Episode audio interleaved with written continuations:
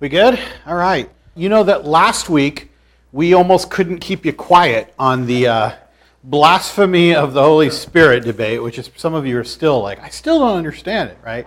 So last week we covered Jesus being associated uh, with Satan. We covered blasphemy of the Holy Spirit. We also covered a tree and its fruit. I'll come back just to touch on that last point one last time. Tonight, we're finishing up chapter 12, and then we're going to take a break. Okay, we've been in Matthew now again for a number of weeks. So, so far collectively, from volume one that we did, and now volume two, we'll have been in Matthew for 23 weeks. So, 23 different segments on Matthew, and we've successfully gone from chapter 3 to 12, you know? So, most of you know that it probably ends somewhere in chapter 28. So, at this pace, we'd have another like 40 weeks to go. So, like we're going to do, we've done before, we're going to take a break for a while. So here's a side announcement for you. On that back table, while you're on the way to you dropping money into the box for World Vision, you can also pick up that little pink form if you didn't do it last week. It's a survey of some of the topics. So we got quite a few surveys back from you guys. As with all things in Exodus, there is no consensus on anything, right? so you guys really, really, really wanted to do most all of them. So it was hard to get like, oh, and there's the clear winner. So just in case you can't read from over there, spiritual disciplines, scripture and the integrity of scripture and trustworthiness, justice was pretty high. Uh, something ministry, oh, women in ministry, evangelism was the it was pretty high along with justice. Political engagement, end times. Surprisingly, this group, end times, like a lot of people wanted to do that. We'll come in every week dressed as a different beast, and then you tell me what it means. You know, that'd be like totally cool. That would be Exodus' way of doing end times. Like, who am I now? Oh, like, oh, Europe, Muslims, garbage. Okay, the Russians.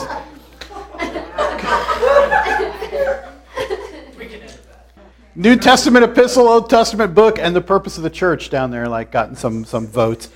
I think what we're going to do starting next week is doing a three or four week series just on what does it mean to be just and justice because it's one that can fit nicely before the end of the year. The other ones might take a little bit longer.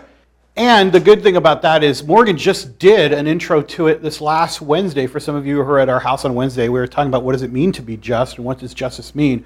We kind of started to tease out some ideas from people so we're going to kind of go through a little bit longer series on it. All right.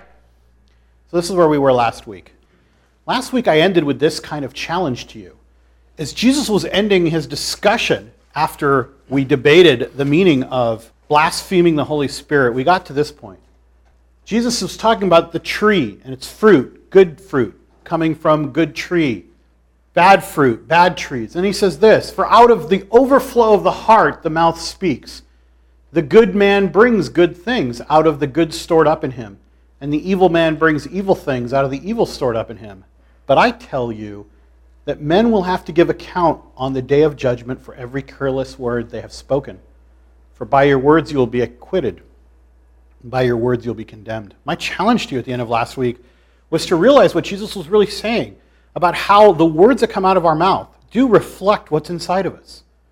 And that I was convicted last week, even as I spoke these words, that sometimes in our own hearts, there is stuff inside that comes out in our words, and that I asked you this week to watch the things that came out of your mouth, to watch the things that you spoke, and to ask, is that reflective of the condition that's in my heart? There's so many places in Scripture where we're asked this paradoxical question, like how can good things and bad things coexist together? How do they spend time side by side? And yet, in many of our lives, that seems to be possible, and we're exhorted not to let that be possible. So just I want to remind us of that challenge because I threw it out the end of last week, and I did spend some time this week trying to like monitor like the things that came out of my mouth. And I'm so often tempted to say things that come out that are like funny or witty that maybe maybe sometimes they reflect that maybe I'm not so transformed as I should be on the inside. I'm not letting Christ do as much work in me inside to transform that. Let's finish off chapter 12. So we start off with this word, then.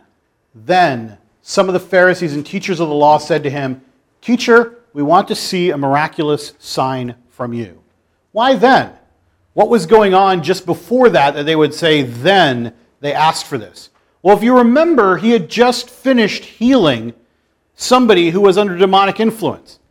When he healed that person or when he performed the exorcism and that person, when the demon left, that's when the Pharisees said, Oh, I know how you're able to do this. The power in you comes from Satan. And they have this debate back and forth where Jesus is saying, How is it possible that Satan would be casting out demons? I mean, why would he be warring against himself? We've just had this dialogue. That's when he throws out the warning against blaspheming against the Holy Spirit. That's when he turns to them and says, The words that come out of your mouth reflect the true nature of your heart and what's inside of you. Then, the Pharisees and teachers of the law said to him, Teacher, we want to see a miraculous sign from you. Is this weird that they would ask this at this point? And I'm going to kind of answer before I even throw it out to you because I'll ask it this way Have you ever in your life wanted to see a miraculous sign to know that this was all true? Has there been a time in your life when you thought, you know what, that wouldn't be a bad thing right now? I've got maybe some doubts. I'm not sure about this whole thing. There's some goofy things that I don't quite understand. There's some things that I wish weren't the way they were. You know, it'd be great is to see a sign that would just absolutely seal the deal right now. Anybody ever been there? Yeah? Most people? Maybe in another context, you've seen it this way. You've been talking to somebody. You've been trying to explain to them why you believe these words, why you believe Jesus is who he says he is. And the thought has crossed your mind like, they're not getting it. They're not going to believe me. Like, maybe if I could, like, levitate them or something. That would make them believe or something. Maybe if I could have a sign shown to them, now that would shake them out of their disbelief. And that's what you have right here. You have the Pharisees standing there in more than disbelief. I mean, they're not just not believing, uh, they're actually saying, it's satanic what you're doing.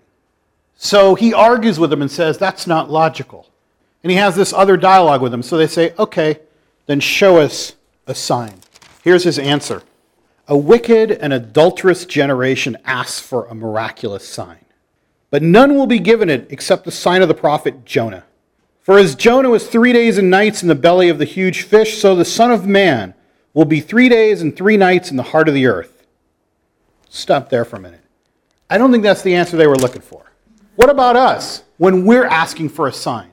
Like a lot of you raised your hand. I wish that I could see a sign. You're a wicked and adulterous generation, all you people who raised your hand. That's the answer. Why? Why? Isn't it honest to want to seek a sign? Somebody who wants a sign, why? Why do we want it? What's the purpose? Isn't it to be secure? I mean, are we trying to be wicked and adulterous by saying, Jesus, show me who you are without a doubt? Show me some sort of sign. It would help me. Don't we have biblical examples of that, by the way? Isn't that what Gideon did at one point with the fleece? God's like, hey, I want you to raise up an army. He's like, okay, let's, let's slow down a little bit here. How about if I do this really weird thing and then you do this really weird thing and you show me that it's really you, and then I'll go be your general. So he does it. Then he gets the answer and he goes, okay, okay, let's do it. Let's, let's, you know, that's good. That's a good start. Let's do it again. Let's try one more time just to absolutely be sure that it's really God. God entertained that. He made it happen. Why are we or they a wicked and adulterous generation? Because they want to see a sign. Yeah. They had already seen him do so many things. So it wasn't really like, help us believe, we want to believe.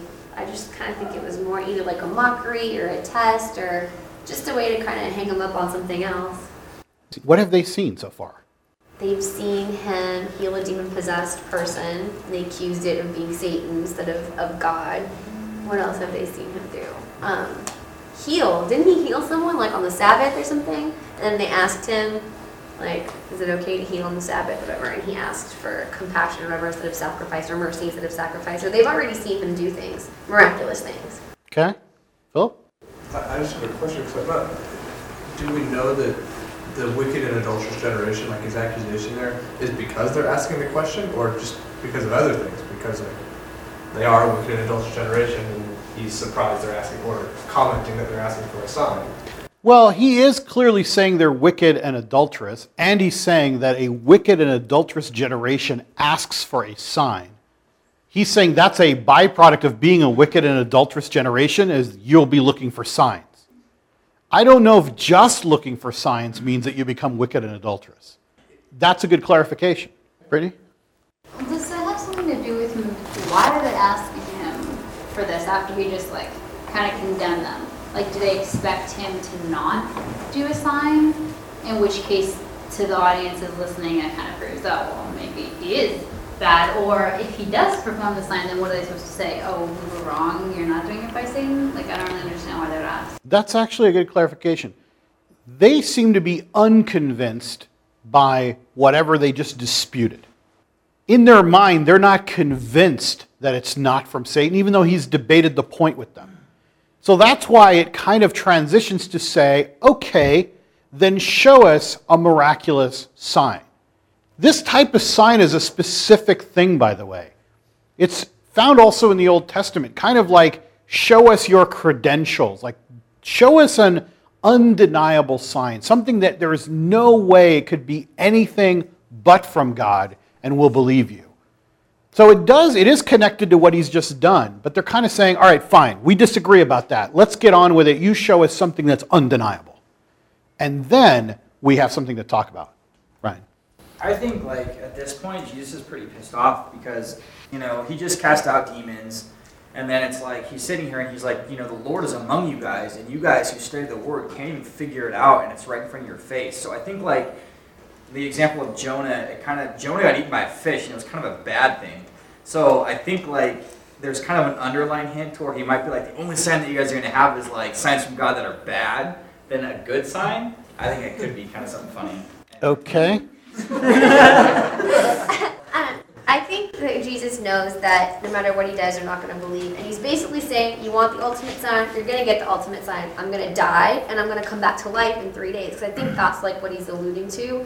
But he knows that even when he dies and comes back, that they're still not going to believe. Like, clearly, or some of the Jewish people still went after Christians even after Christ rose from the dead. So I think he's like, I'm not going to give you a sign. You don't believe. That's why you're adulterous. You're going to see it. You're going to betray what you see, anyways. Let's focus on the word adulterous. I mean, is he calling them? Is he saying, like, you guys are all sleeping around? It's an Old Testament word used over and over in the imagery that God has with his people. You are cheating on the relationship with God. We have this imagery throughout Scripture. So he's reminding of that adulterous relationship, that metaphor that's used over and over. There isn't a sign that's ever going to be good enough for these people. Forgetting for the moment that he just performed some miracles. Now, this area that he's moving around in, that he's doing in his ministry is, is not a very big area. So all of the miracles that are going on, whether it's like he's already told, I mean, forget just what the disciples are doing, but his own miracles, blind people, lepers, all those things, they're aware of all of this. The word is moving around. It's not like they haven't heard. And of course, he is alluding to this ultimate thing that they're not going to believe in. Remember, we've reminded a number of times that Jesus, in one of his parables, in the parable of Lazarus and the rich man, he comments on his own parable. He makes an editorial comment in the middle of the parable where the rich man is saying, Let me go back and warn my brothers if they'd known that the fate is going to be like this and they would end up in hell. I could go back and warn them. Let me go back. They're still alive. And Jesus, editorializing, says, Even if a man would rise from the dead, they won't believe you. Jesus knows all too well that some signs, no matter what, there are just some people who will not believe. Yeah. Just to kind of uh, parallel this is that Jesus also called his own disciples wicked and perverse, though, when they tried to cast out the demon and he couldn't, and he says, much prayer and much fasting is considered, you know, it takes to cast out this demon, and then he says, you wicked and perverse generation, how long will I stay with you? Yeah, he has a lot to say about the generation. I mean, I want to show you another quick quote in chapter 11 it's at the tail end of the John the Baptist story that we did a while back. Look at this. Again, he's constantly looking at this generation. To what can I compare this generation? They're like children sitting in the marketplaces and calling out to others, "We played the flute for you, and we did and you did not dance. We sang a dirge and you did not mourn." Again, another one of Jesus' riddles. Like, what does that mean, you know? Jesus is making allusion actually to himself and to John the Baptist, comparing himself to children and the way they would play in the first century as either playing wedding or playing funeral marches. This is one of the ways they used to play. And he's saying that the people like myself and John the Baptist have called out, set up the game. And you guys are like children, no matter what game we set up for you to play, you don't want to play. You don't want to be part of it. He makes another statement down here comparing himself and John and how no matter what we do, it doesn't seem to be good enough for you people. For John came neither eating or drinking, and they said he has a demon. Remember, John lived a very ascetic life. He was living trying to call people to repentance and to purity, and he lived that way, and they said, That guy's crazy. The Son of Man, referring to himself, came eating and drinking. And they say, Here is a glutton and a drunkard, a friend of tax collectors and sinners. But wisdom is proved right by her actions. Jesus throws in this kind of commentary that no matter what we do, you don't want to play. No matter how we set it up, you're going to find a way to try to discredit what we're doing. And he's speaking again directly to those people who are not believing, not just the Pharisees, but to all people who are looking for a reason not to believe.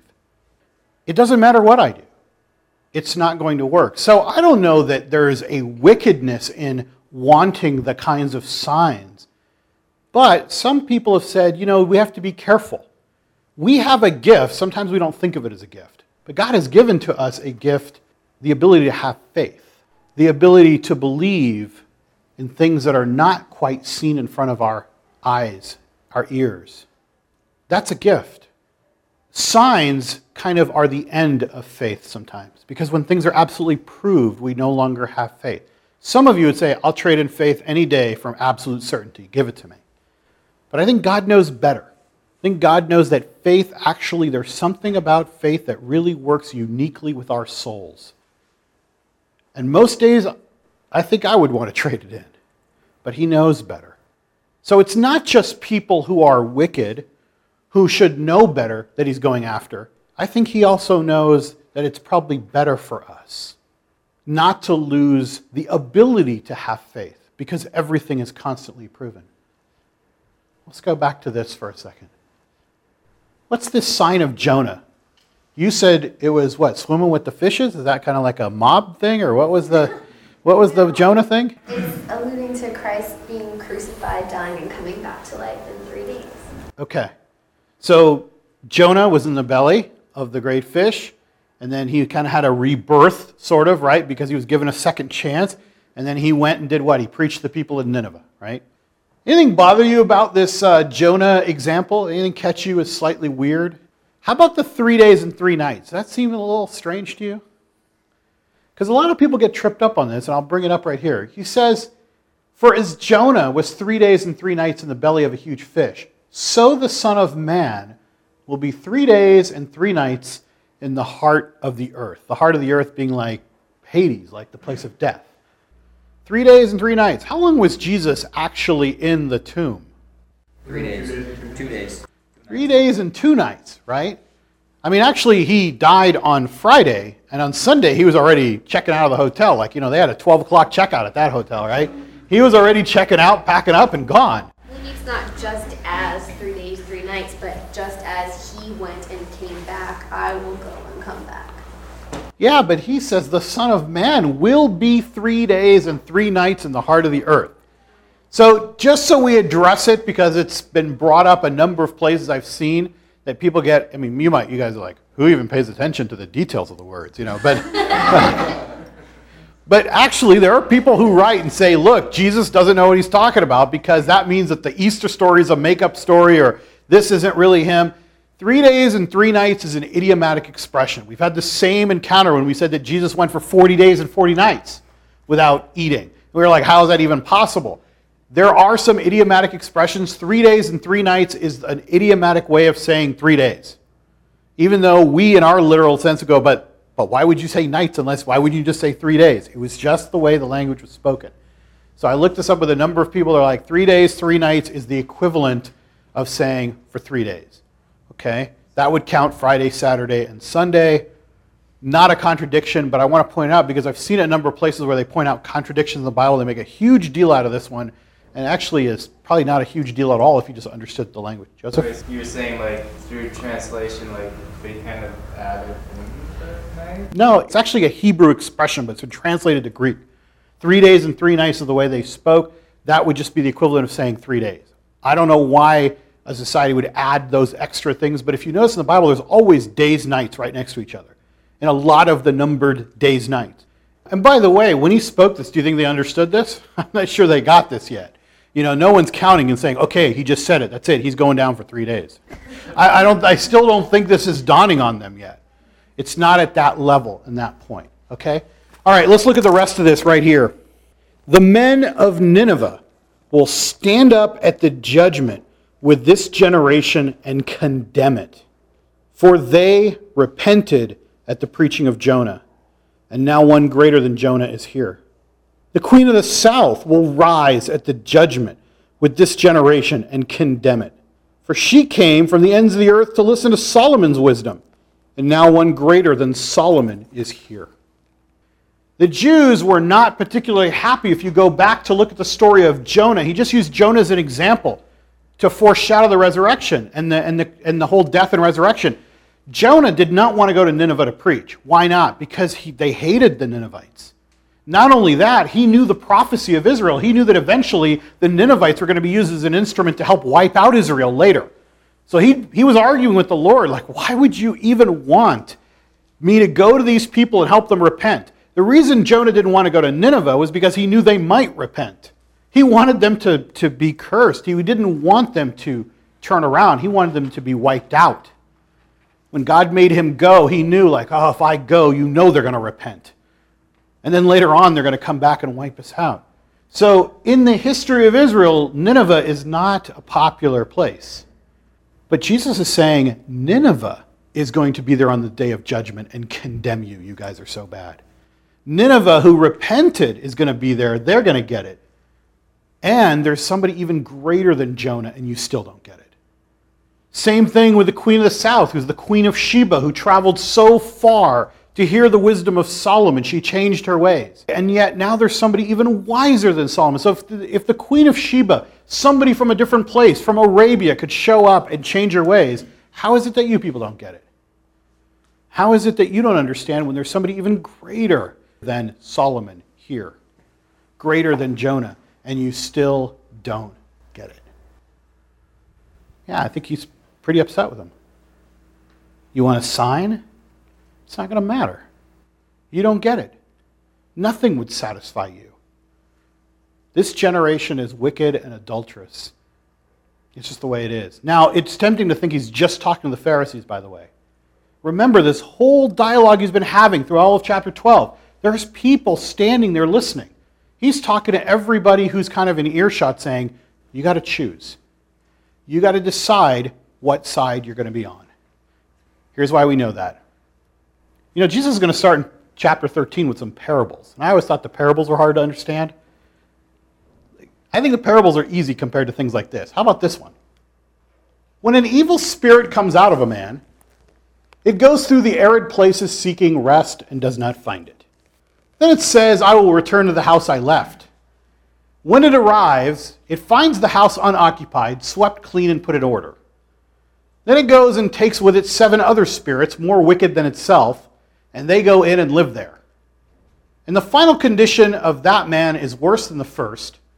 That is how it will be with this wicked generation. Imagine arriving, just opening up the book of Matthew. You guys know that thing where you go, God, speak to me, please, and you just go, you just open a page, take your finger and go, bunk. Imagine it landing here. So you read this and you conclude that the Lord is telling you to go to Disneyland because that's where the haunted mansion is. And that's the only place where you could think of where a spirit goes out and seven come in and they live in the house, and that's the only thing that you can even imagine he could be talking about in this verse. What does this mean? What's he talking about? Anyone want to jump in? Yeah.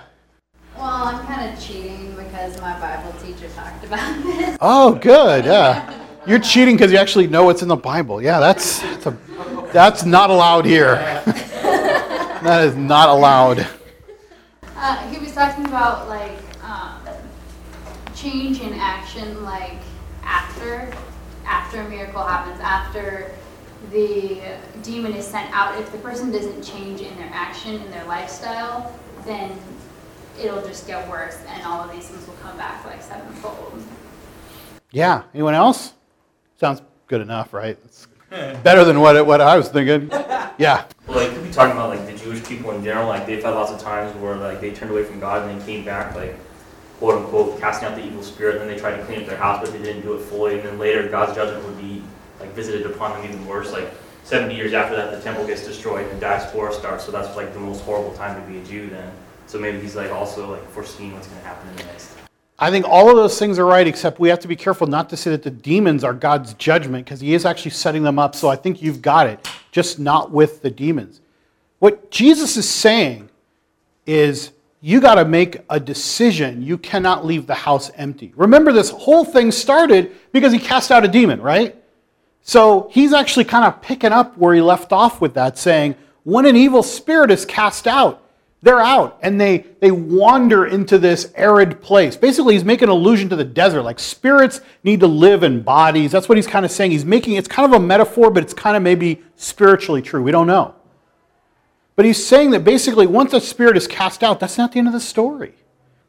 If you leave the house empty, then other spirits will come in using that spirit house metaphor. And the number seven is in there because that's kind of a biblical number for completeness. What he's saying is once that one spirit is out of there, if you leave the house empty and you don't change, you don't put something else in there, then actually more spirits are going to move in. A complete number that will completely take it over is what he's saying. So, what are you supposed to put in the house? Yeah. Couldn't it kind of be a repentance thing? Like if you don't first clear it out and then change and put positive things where the negative was, then you're just inviting more trouble for yourself. That's exactly right. What's the positive thing that you've got to put in there? What's the, what's the answer in every church that's the right answer? Jesus. Oh, they're so, he's so good at that. That's exactly what he's saying to the crowds. These are all connected. You heal a person by casting out a demon. They claim it's Satan. He warns them about doing that kind of thing. He's talking about what's inside of you, how the words reflect what's in there. They say, Show us a sign. He says, You're a wicked generation. Nothing's ever going to convince you. Going back to what's just happened, he said, Once this thing comes out, if you leave the place empty, it's going to come back in again. Not literally just the demon, although that's probably what he's saying in context, but that all the bad stuff, the healing, the things, you have to make the choice. You have to bring in the good thing. It's not enough for me just to heal. It's not enough for me just to cast out demons. It's not enough for you to shake out the bad things inside of you. You've got to put me inside of you. Now, throughout this whole passage, there's been a crowd listening. And Matthew is starting to build a case. More and more people, not just the Pharisees. I think last week Jeremy made the point that we tend to make the Pharisees like these cartoon characters that just show up on the scene to be the image of bad, right? And then everybody else in the story is good. Actually, that's not true. The Pharisees were divided and mostly trying to come after him, and yes, mostly trying to kill him. But the other people we forget about in the story are the people that are all around. Every day, people were making a choice to decide to follow Jesus or say, you know what, this guy's just too crazy. And Matthew is giving us clues the more he talks about this generation, the more he talks about these people, that more and more of these people are like, I don't know about this guy. He's asking for some pretty tough things. And Jesus is starting to really put them on the line over and over. Make a choice. You saw what happened to this person. I'm going to use him as an example. It's not enough that the spirit that was in him, the demon, is gone, because others could come in. It's the same for all of you. It's not enough for you for just to hear me preach and say, don't do bad stuff, don't do bad stuff. It's more than that. I have to be there. Otherwise, you're just leaving the house empty and stuff will creep in. And yes, it is dealing with sin. It is dealing with the way that Israel has constantly had this attitude over and over and over of trying to just say, okay, okay, we won't do that again, God, we won't do that again, God. But they never did what He wanted them to do. They never did the right thing. They were always just trying to avoid doing the wrong thing. Well, why does it say, though, that when it's unoccupied, that it's already put in order? Shouldn't it say cleaned out, Jesus comes in, and then it's put in order? What you're focusing on is then it says, I will return to the house I left. When it arrives, it finds the house unoccupied. Remember, the spirit gets cast out in his little parable, goes into the desert and goes, I don't like this place. I like where I was living before, and comes back to an unoccupied house. See, the, it finds it unoccupied, swept clean, and put in order Jesus kind of pointing out that that's what we think is enough. That's what we think we have to do. Like, just put everything in order, don't have bad stuff in there, make everything look clean, and it will be okay. And what Jesus is saying is that's not enough. A, a bad spirit will return to an unoccupied house, even if you've swept it clean and you think you're okay. In fact, it'll bring seven of its friends and never move out. So leaving it unoccupied is the problem, is what he's saying. I've cast it out. You think that's the end of the story? That's just the beginning. Now you got to fill the house with good stuff, not with demons clearly, but with the good things that I'm talking about. You got to make a choice. It's not enough for you to just listen and go, yeah, yeah, it's just have no demons in your life or have no sin. Just let's have a clean house. An unoccupied house will invite demons back in again. And I, like I said, it's, it's a parable. So I'm not saying that, that you will be demon possessed by seven demons unless you get Jesus right now into your heart. I don't, that's not what he's saying. But he's using the demon, casting out the demon as the example here. Okay? All right. Last one to finish off chapter 12 is this. While Jesus was still talking to the crowd, his mother and brothers stood outside, wanting to speak to him. Someone told him, Your mother and brothers are standing outside, wanting to speak to you. He replied, Who is my mother and who are my brothers? Pointing to the disciples, he said, Here are my mother and brothers. For whoever does the will of my Father in heaven is my brother and sister and mother. Jesus seems to have a little bit of an issue with family connections, right? A couple of weeks ago, he was, we were reading about the he who loves a son or a daughter or loves his mother or father more than me is not worthy of me. Now, his mom, some brothers and sisters are hanging out outside trying to see him, and he's like, who? These people are my mother, brothers, and sisters. What do you make of that? How's that work for like a big thing like focus on the family? How's that work for they citing this all the time? What do you think? Is this one of their favorite verses? I mean, this is an obvious question. Is Jesus anti-family? What's going on here? Yeah. I think sometimes family can kind of skew your loyalty, and it can kind of um, blind you to where your loyalty should be. And he's warning clearly against that? Well, he talks a lot about, um, you know, this will turn brother against brother and father against son. You can't just toe the line of these are my family relationships. I have to be blind to what's actually right. Yeah, he said a man's enemies will be the members of his own household. In context, probably talking too about some persecution, about people believing and others not believing. But that part about, you know, if you love your son or daughter or mother or father more than me, you're not worthy of me, that still sticks out just like you said. Yeah? Well, I think he's also alluding to the idea of like the kingdom and the body of Christ, of like believers being a family in a sense. Like, that's not like the uh, family like through birth, but like through salvation. And yeah, just sort of alluding that this is a different familial relationship. Okay.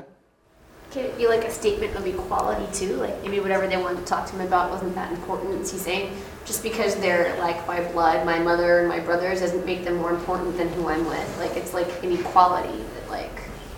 How do we feel about that though? I mean, let's just say that's what's going on. Just because they're my blood does not make them any more my family. This is my family. How do we feel about that? What if we said that? Somebody in here would, could say, Is that honoring your mother? by kind of, I mean, isn't that a little bit of a diss? See, and that's where I think he's using this as a teaching, a situation to teach a lesson. You know, I think it, it overlooks it to say, what, so he never talked to his mom right after that or his brother. I mean, it's, I, I don't think that's the point. I think he's specifically using this as a, what Phil said, to, to refer to a different family to say, this is, this is what matters, is following God, is following the will of the Father. That's what he's doing. Okay. Also, like in this culture, like your identity with your family was the most important thing in your life. Like you're identified as your name, son of whoever.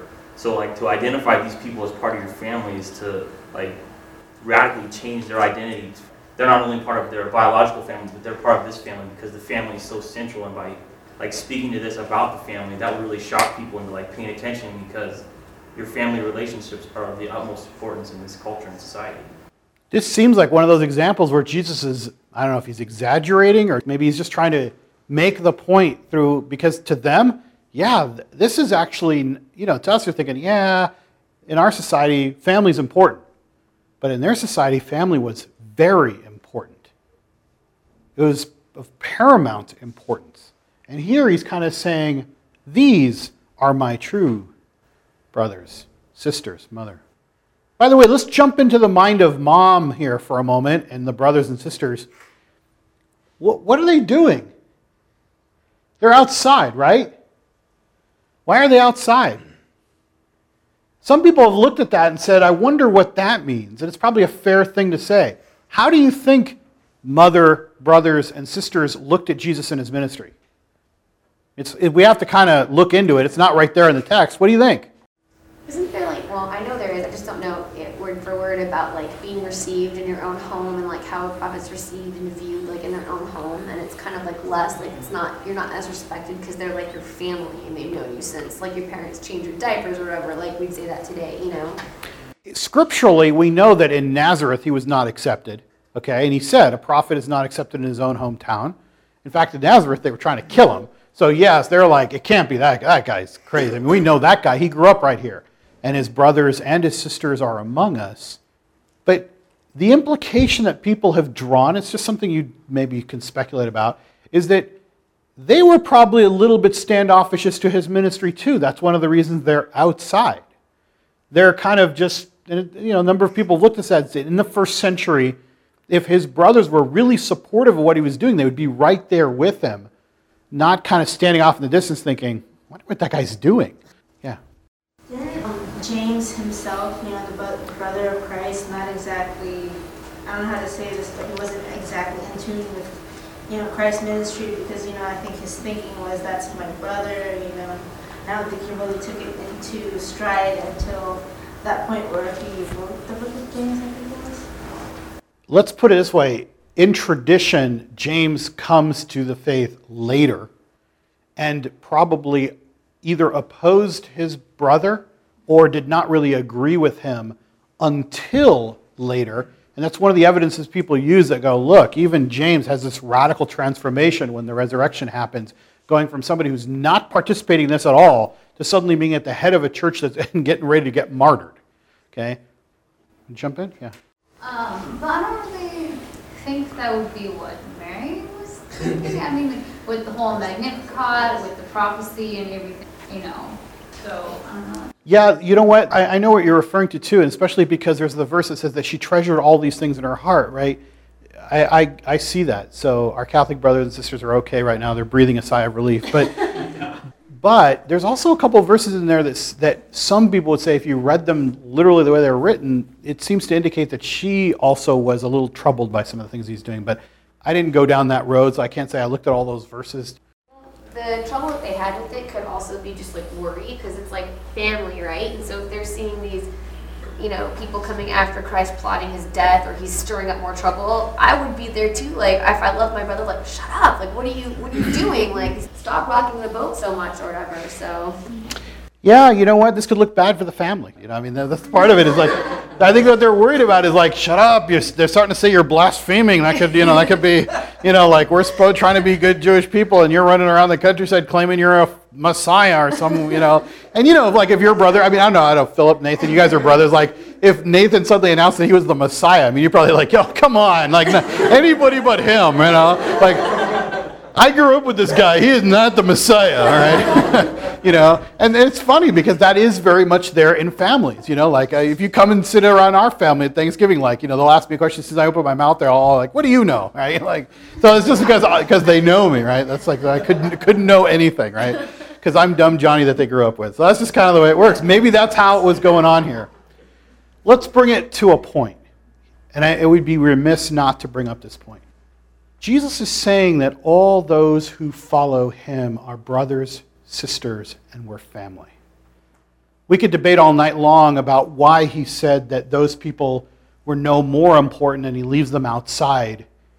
But the main point is what about us? we're going to bring an application out of the text. There's nothing more important than this one. Every person in this room, if you profess that Christ is Lord, we're going to be together forever. This adventure that we're on doesn't end. Yeah, you two as roommates forever, you know? it doesn't end. We don't treat it that way. It's almost scandalous sometimes to think about the way that we have our lives. In this example, he's saying that your family is not any closer to you than the people in this room. Now, of course, if your family are believers too, then they're just as close. But he's saying they're no closer. I mean, even in this room, just with the number of people that are here tonight, if we understand the true meaning of his words, this would be a family. And we're not there. And I really would want us to be there. Because we wouldn't really, we would just be using our head knowledge to understand the meaning of this text and not applying it to our lives. There are people in this room that we don't really even know very well. The funny thing is, I do believe from all that I've studied that when we get to heaven, we will have some remembrance of this life, and you will know these people in this room forever. But we have this beautiful gift that's right before us right now that God has given us, that we get to be together now. Not exclusively the people in this room. We don't have to move to a commune and drink Kool Aid or anything. I mean, it doesn't have to be just us.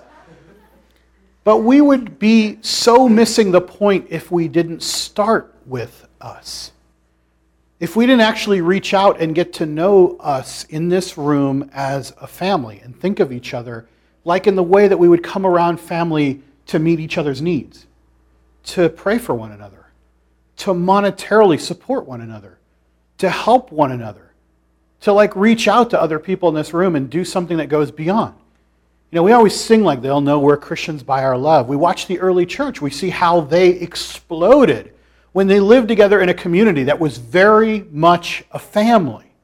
I know that week after week, people come in out of this room that need prayer. I know week after week, people come in out of this room that need love, assistance. Maybe they just need somebody to laugh with. Maybe they just need somebody to know that they're there. Maybe they just need somebody to know that they matter, they count. Maybe they just need somebody to help them with whatever God is calling them to do. And we don't do that. And that, that's hard partly it's my fault because sometimes I think we're teaching so much, and it's maybe it's my responsibility to break down the teaching once in a while and say, and how do we live this out? So tonight is one of those moments where I can't just skip over this and say we, we need to live this out. So how do we do that practically? We are brothers and sisters in Christ. I want to drop in Christ for a moment. We are brothers and sisters in the fullest sense of the word in Jesus' equation, more than your blood relatives. Can we act that way? Can we make an effort together to start to get to know one another at a deeper level? I know what binds us together is Sunday nights and the way we like to study and the way we come together and we laugh and we spend time together and we struggle with Jesus' riddles and we do all those things, right? That's a starting place. But we are all followers of Christ at a very deep level. But we're not living this part out. And I want to encourage you to do that. So if that means spending time with somebody in this room that you don't know very well.